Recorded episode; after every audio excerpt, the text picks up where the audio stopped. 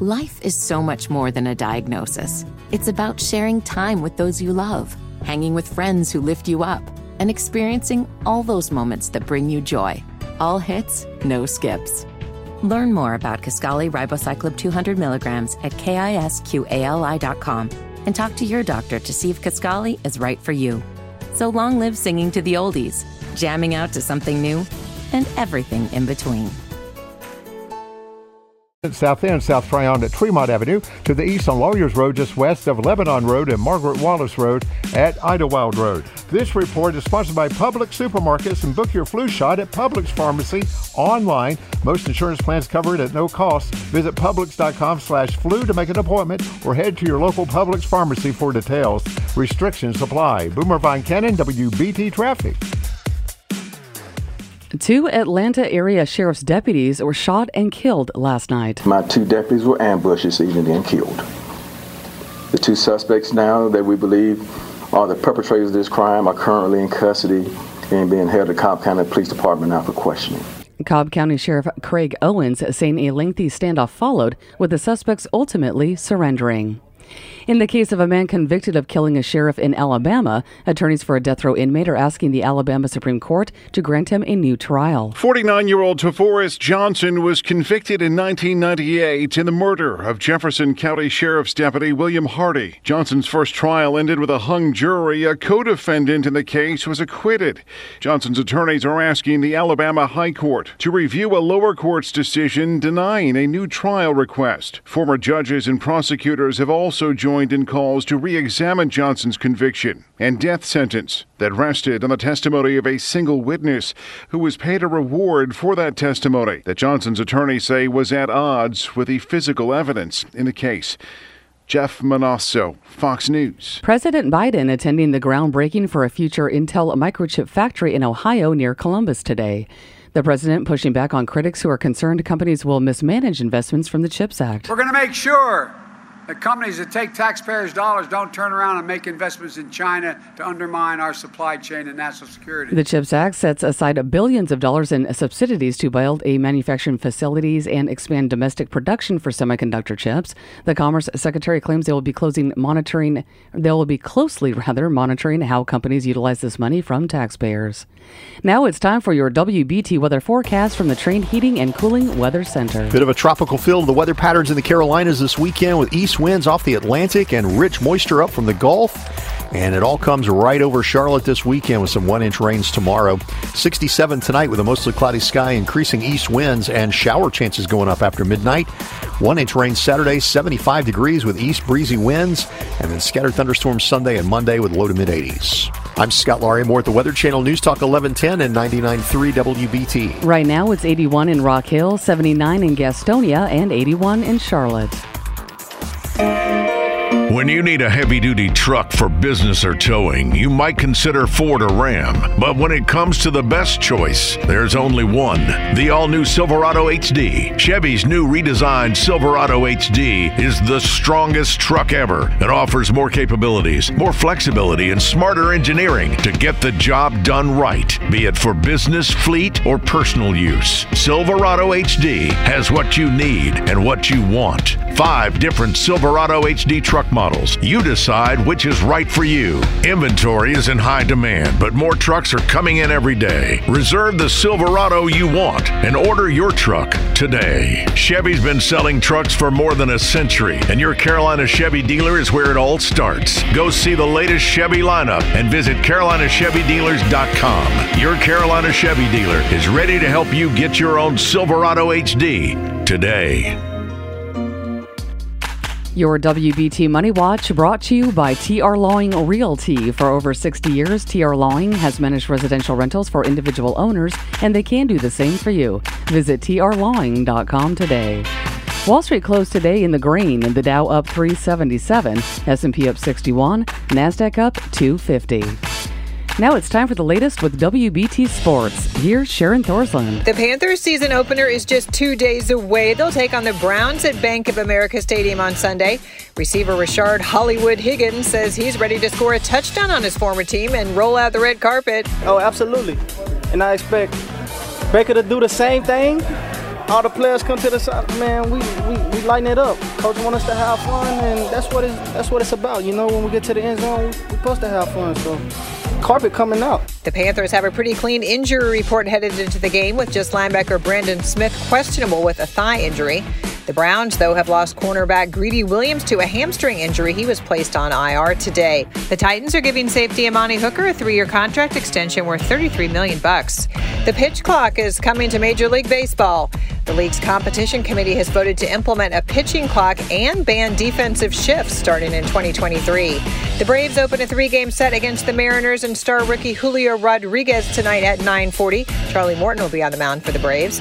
The Knights are at home tonight against Nashville with fireworks after the game. The Charlotte Football Club in action tomorrow, taking on New York at Bank of America Stadium. The match starts at 1 o'clock over on WFNZ. I'm Sharon Thorsland, WBT Sports. At WBT, we lead local. I'm Anna Erickson, WBT News.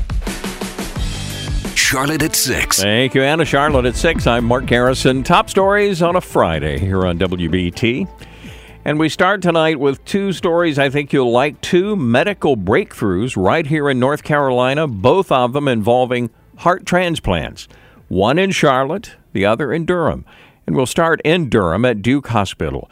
A tiny newborn was the first person ever to receive a partial heart transplant. Have you ever heard of that? This is a remarkable story of a child who was not going to survive. But his parents trusted surgeons at Duke who wanted to try something new. The happy sound of an unborn baby's heartbeat. But for Taylor and Nick Monroe of Leland, North Carolina, their first ultrasound brought heart stopping news. Their son was found to have a heart defect. And I just remember getting in in the truck after that ultrasound. I think we just cried. It's not something you want to hear. One of the rarest of the rare heart diseases. Their son Owen would be born with heart failure from the beginning, a condition known as truncus arteriosus. It's where the two main arteries of the heart are fused together. They don't work.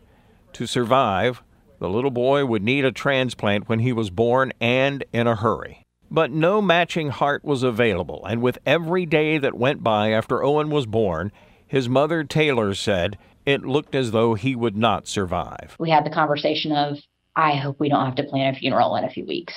Um, thankfully, it didn't take that turn. Well, it did not take that turn because surgeons at Duke decided to try something new. There was a heart available for Owen, but it was not suitable for a full transplant. However, the valves and the arteries on that heart were in good working order. Dr. Joseph Turek. We're not taking that organ away from another infant who would have been able to use the whole heart, but we are able to use the parts of the heart that were functioning well for what we needed it for. So, in an eight hour operation, when Owen Monroe was 17 days old, surgeons took living arteries and valves from that donated heart, arteries smaller than your pinky, and attached them to Owen's heart. And it worked. It, it's just, it's really, truly amazing that we could be a small part of potentially changing history. Is it, It's not something that's easily comprehensible. Mm-hmm. Um, we're just a mom and dad who wanted to have a baby, and here we are. Here they are, part of a remarkable medical first. And the good news is those transplanted arteries and valves will grow as little Owen grows because they're living tissue.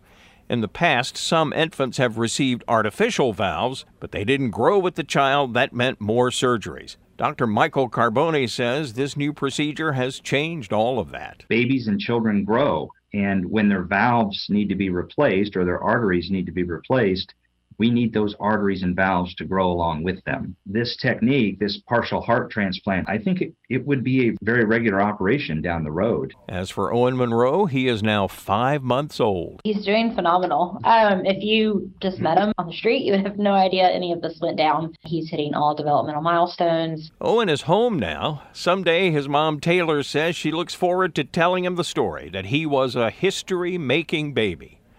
But for now, there's just so much joy in little things. He's starting to roll over. Um, he's had his first taste of rice cereal, solids, mm-hmm. very exciting. He's just, he's doing really, really well. it, it's kind of wild, the whole thing. It is. Little Owen is still on drugs that prevent the body from rejecting those transplanted arteries, but they're hoping they can wean him from that pretty soon. Now, at nine after, the other heart transplant breakthrough, this one from here in Charlotte. Doctors now have a new way to keep a donated heart alive longer than ever before. And that is a big deal. In 2022, heart transplantation is still the definitive treatment for end stage heart failure. And historically, in the United States, there's around 3,000 transplants a year, but much higher demand. Dr. Joseph Mishkin, advanced heart failure transplant cardiologist, Sanger Heart and Vascular Institute. So people were depending on heart transplants to save lives. But there were some issues in this.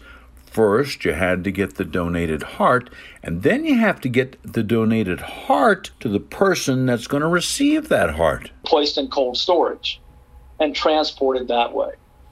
Typically, a four hour window from when you stop blood flow to the heart until you want to restore blood flow to the heart. That, in many ways, limited the distance one could go to harvest a heart, typically in the range of 500 miles. Dr. Eric Skipper, cardiothoracic heart transplant surgeon. That's how the hearts were kept and transported before, but there was a severe time limit now, a new device makes it possible to keep this heart alive longer so it can be transported farther. Heart is retrieved, harvested in the same manner, but then typically within about 30 minutes from when blood flow stops to the heart is placed on this device. This device pumps blood to the heart, retrieves blood that is exiting the heart, and you can extend your donor range from 500 miles to roughly 1,000 miles. You can also use patients who traditionally would not have been candidates for organ donation and, and thus you know, benefit a lot more people. Wow, Joe Gillespie joins me now after covering that today. You know, I never considered that a heart on ice couldn't travel very far, but now circulating blood through it, I looked up pictures of the device. it's almost like kind of a horror movie. The, the heart is beating, the blood is circulating, but that's a game changer, isn't it? It certainly is. It's called Transmedics Organ Care Systems. I, I found it fascinating, and I'm certainly not a scientific kind of guy, but I now want to know more about the whole the yeah. whole process because what strikes me in all of this, there has to be some amazing communication going on mm-hmm. between hospitals and, and, and, and all around, okay? And there's something called the organ procurement organizations. Right. And so they would be near where a donation would happen. They would have devices, but then groups would come when they hook up and figure out who could possibly get this organ, then mm-hmm. groups would come in from that hospital and make the transfer and then take it back and it's just this is just giving them twice as much time and they can go twice as far. And because of this there have been more transplants even this year at Atrium, right? Absolutely. They say they may double the amount. Nationally, 3,300 people waiting on a list for a heart transplant, 95 of those waiting in North Carolina. Wow. And they're very excited about this. And they talked about the recovery from some of this, which I found amazing, about a patient that maybe a week later was getting out of the hospital. So, in other words, because they kept that heart alive before the transplant with blood going through it, it was better for the patient. It's what it sounds wow. like. Yeah. And I guess they can do this now for uh, some other organs too that they're transplanting. But uh, this is really going to help everybody because it gives they can go farther to get a heart. They can keep it going. And uh, I'm going to have to uh, Google. I didn't know if I was ready to see those pictures that you went to see. Actually, they're pretty cool. Yeah, they really are. Yeah, it's pretty amazing, and and, and we're, we're very lucky that they're tuned into it here. Yeah, absolutely. Joe, thanks so much. Thank you. Joe Gillespie joining us live. So, two big stories about heart transplants, both out of North Carolina this week. And here's a guy with heart. He's trying to get you home. He's sympathetic to all that traffic you're sitting in. Yes. Yeah. It's Friday. How's it looking out there? Uh, a bit better on 85 northbound. It's been a big problem near exit 17 for the last couple of hours, but that's now beginning to clear. It's just now dealing with the residual effects. 85 northbound, exit 17, US 321. North Charlotte have a collision Pavilion Boulevard near Harris Houston Road, and on JW Clay at WT Harris. To the east on Margaret Wallace Road at Idlewild. Watch for an incident Lawyers Road west of Lebanon Road, and uh, to the south, South Boulevard southbound lanes are shut down at Sharon Lakes. Inbound's open, but outbound is closed. Go with Hebron Street and Arrowwood Road as your alternate. This report sponsored by Dell Technologies. Dell's semi-annual sale event has arrived. You can save big on PCs with Windows 11 Pro. Dell Technologies recommends Windows 11 Pro for business. Call 877 Ask Dell.